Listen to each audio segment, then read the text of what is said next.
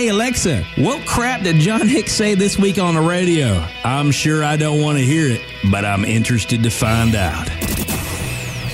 Helping you solve the retirement puzzle. Welcome to the Retirement Solution with Jon Hicks.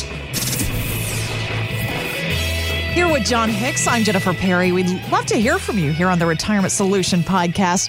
You can always drop us an email with any questions for Jon at retirementsolutionradio.com. And today here on the show, Jon, we recognize a lot of people are already in kind of holiday mode like I am this week. And so we're going to focus today's show on achieving financial freedom. But there are a lot of different issues right now that kind of seem to be stealing some of that freedom for us, including uh, Bernie Sanders' plan announced this week. Mm. We're going to talk more about that a little bit later on today's mm. show. But do we have to? Mm, yeah, I think we have to get to that eventually. Uh. But I want to start with a positive here because I think with this week in particular, I'm thinking about all the ways I want to spend my free time, and it's kind of like how people think of retirement.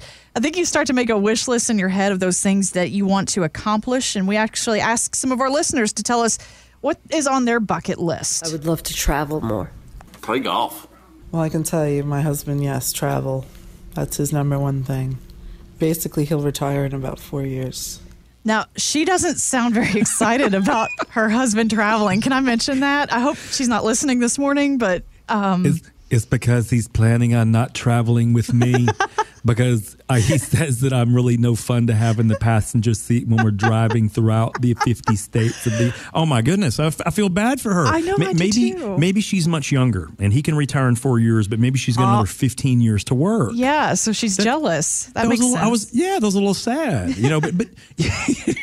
but I would say about that, you know, sometimes, and I've learned this over the years, Jennifer, sometimes we don't have the exact same retirement dreams as our spouses. Oh. It, not only is it normal, it's unbelievably common. This is probably what most of us do.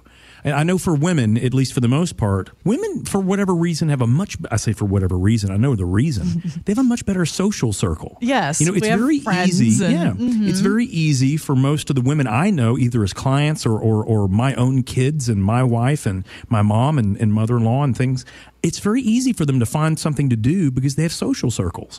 For men, I find it to be a little bit different. Not challenging per se, but I heard we heard the one guy say, oh, "I just want to play some golf," mm-hmm. and he's going to be happy doing that. I yeah, have a feeling. But. Exactly for a couple days a week, you know, for a few hours to get away, you know, swing the club, you know, ruin a pair of golf uh, socks and things like that. There's nothing wrong with that. You know, and why was he going to ruin the golf socks? You know, because he's looking for his ball and all of the hazards in the water. Uh, sounds like you know something about that. Mm-hmm. Yeah. See, I, I kind of agree with Mark Twain. I think that, that golf is a great walk spoiled. You know, it, something about swinging the club because it's a Scottish rite of passage.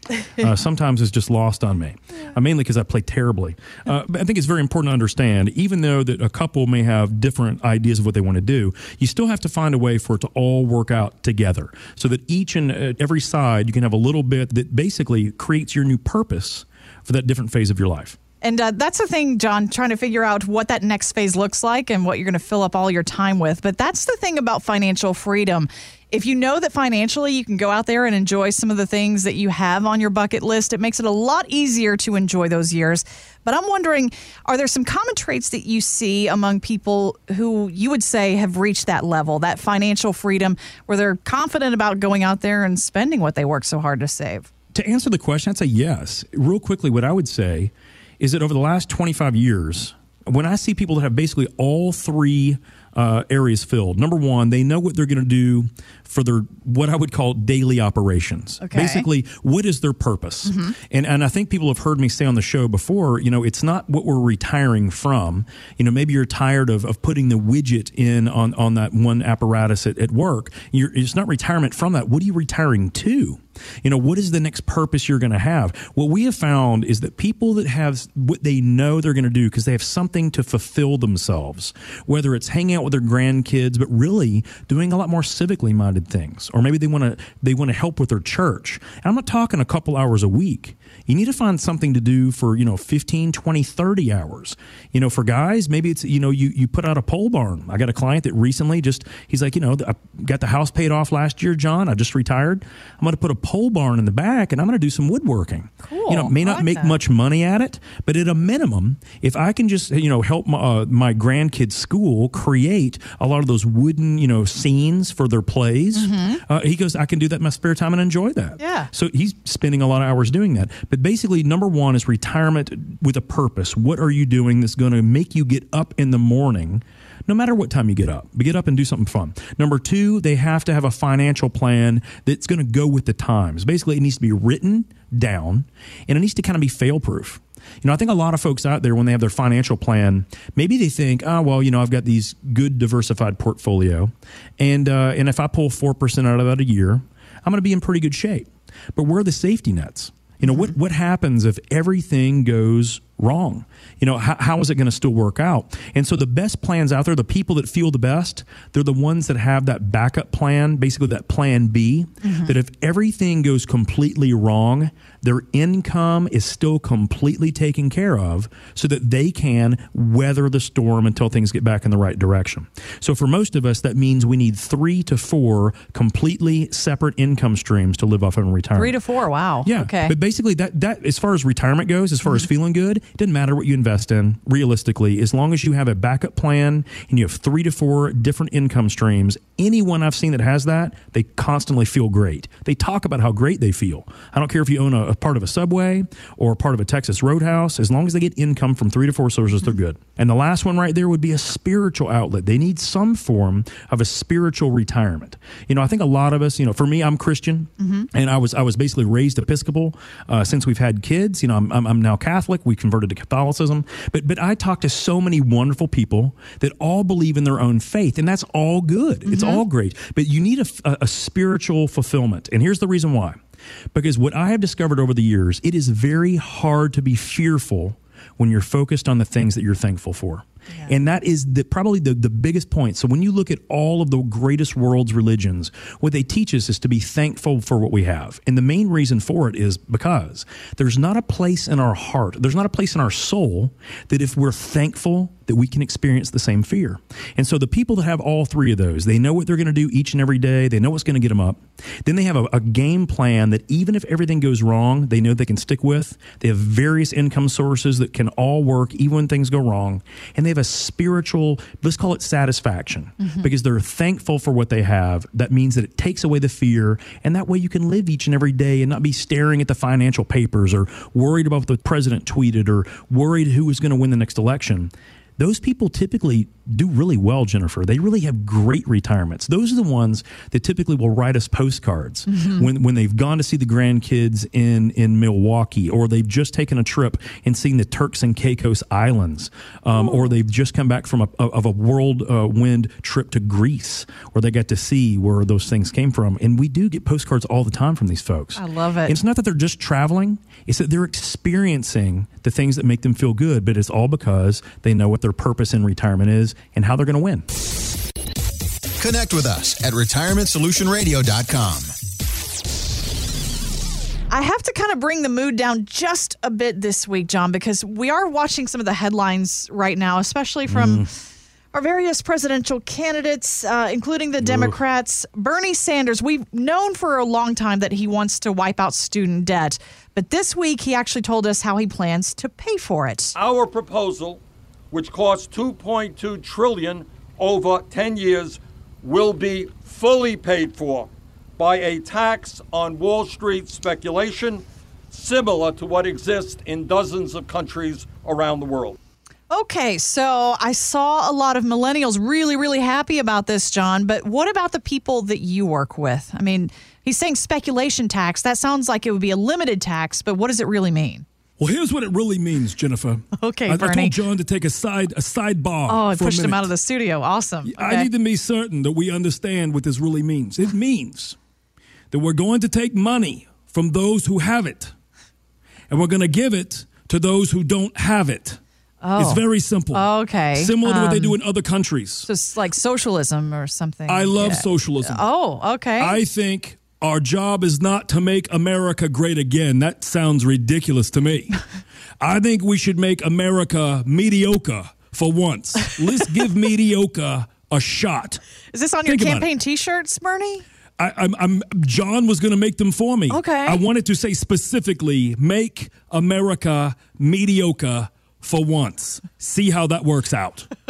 I want to Wow. be known as the man with the plan of taking all the money that we work our butts off for, we scrimp for, we save for. People have lost their lives fighting for the freedom so we can do this so that our government can take it and give it to other people. All right, That's so- what I think we should stand for. Senator, Senator, can I have you step out for just a minute here? You, you've taken over the him out, airwaves, Yeah. unfortunately, long enough on this one. But Jon, you don't seem to. I, I, I understand, sir, but uh, but I will really want to explain this correctly because I think some of the things that Bernie Sanders has said recently make me really nervous. Um, first of all, he said that his program, and by the way, let's talk about what he's trying to do, guys. He's trying to drum up some votes since they outlawed getting people all hammered, throw them in the back of the paddy wagons, and taking them to vote in Tammany Hall, which is what, what they used to do, which is why typically you cannot drink on the days of elections anymore, you know, all because of our great friends up in Boston. Hold on, where's where's Bernie from? Uh, I think he's, He's from, Vermont. He's from Vermont. Yeah. He's from Vermont. So, but the point is, is what what he's trying to say is we're going to have Wall Street pay for this, or we're going to have a tax on Wall Street speculation, pay this two point two trillion dollars, guys.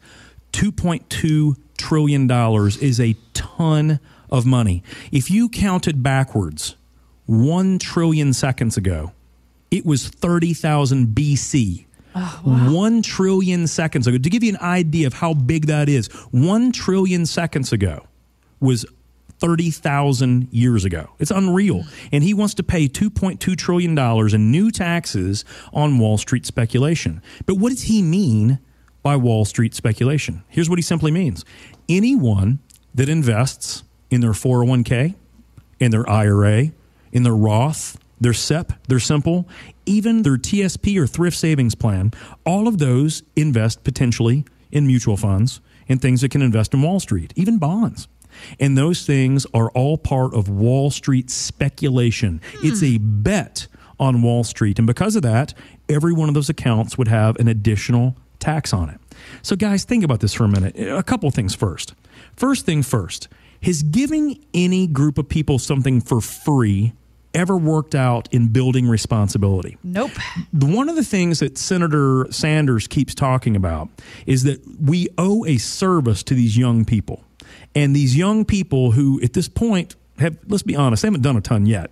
But instead of having them work for it, instead of them facing challenge straight in the eye and finding a way around it, like every other generation before them has done in this country, Instead of doing that, no, let's give them handouts for those of us that have worked our butts off to save what we got. So we could send our own kids to college. So we could potentially one day have a retirement or pay for health care costs that we don't yet know how they're going to work out for us. And he wants to take it from us. And he wants to say that we, we're the bad guys because we invest in our economy, in our country, which is Wall Street. He's trying to demonize us in front of our face and take money that does not belong to him. Guys, this very idea is tyrannical. This is the tyranny. This is the tyranny that got William Wallace and Scotland to fight against the English. This is exactly it. They weren't just ticked off. It was tyrannical forces that did what? Oppress them? No, it took away their freedom. It kept them from being free. And so, if you think back, if you remember the movie Braveheart and you remember William Wallace, and you remember as he sat there on his horse, approaching all the men who were getting ready to fight, why are they willing to fight? Because the tyrannical forces of the English were about to oppress them, to steal their money, to take money from them. William Wallace said, Run, and you'll live, at least a while. And dying in your beds many years from now, would you be willing to trade all the days from this day to that for one chance? Just one chance to come back here and tell our enemies that they may take our lives, but they'll never take our freedom! That was good. Wow. And how true is that based on this BS where they're trying to tell us, wow, you've done well, you've saved money, We've told you to believe in capitalism for the sake of our country. And now we're going to take some from you before you even have a chance to say anything of it. Jon, that's the scary part, I think, for most of us. We don't know who's going to be in office after next year. We don't know which of these kind of crazy proposals that keep coming out are actually going to affect us in the future. So, what the heck do we do about it if we are, you know, saving in those 401ks, IRAs, and we're worried about things like a speculation tax from Bernie and company? The biggest thing to understand is the tax code is over 75,000 pages every one of those pages is a real way that we can decide to save money or not. If we don't understand that, we need to work with an advisor who does understand it so we can navigate this stuff so that we're not standing right on that railroad track when the Bernie Sanders locomotive with new taxes blows right over us. And it's probably not going to be him, but whoever it's going to be. Mm-hmm. Because the other side wants nothing more than to make sure they take away what we've saved. Because those of us that have done a good job, we got the bullseye on us, guys we have the bullseye on us if we've done a great job saving. And we need to make sure that we can fix that. So if, if a tax strategy is not a written part of your actual retirement game plan, you got to get one. Don't let this train come down the path too soon for us. We've got to be able to be prepared for that.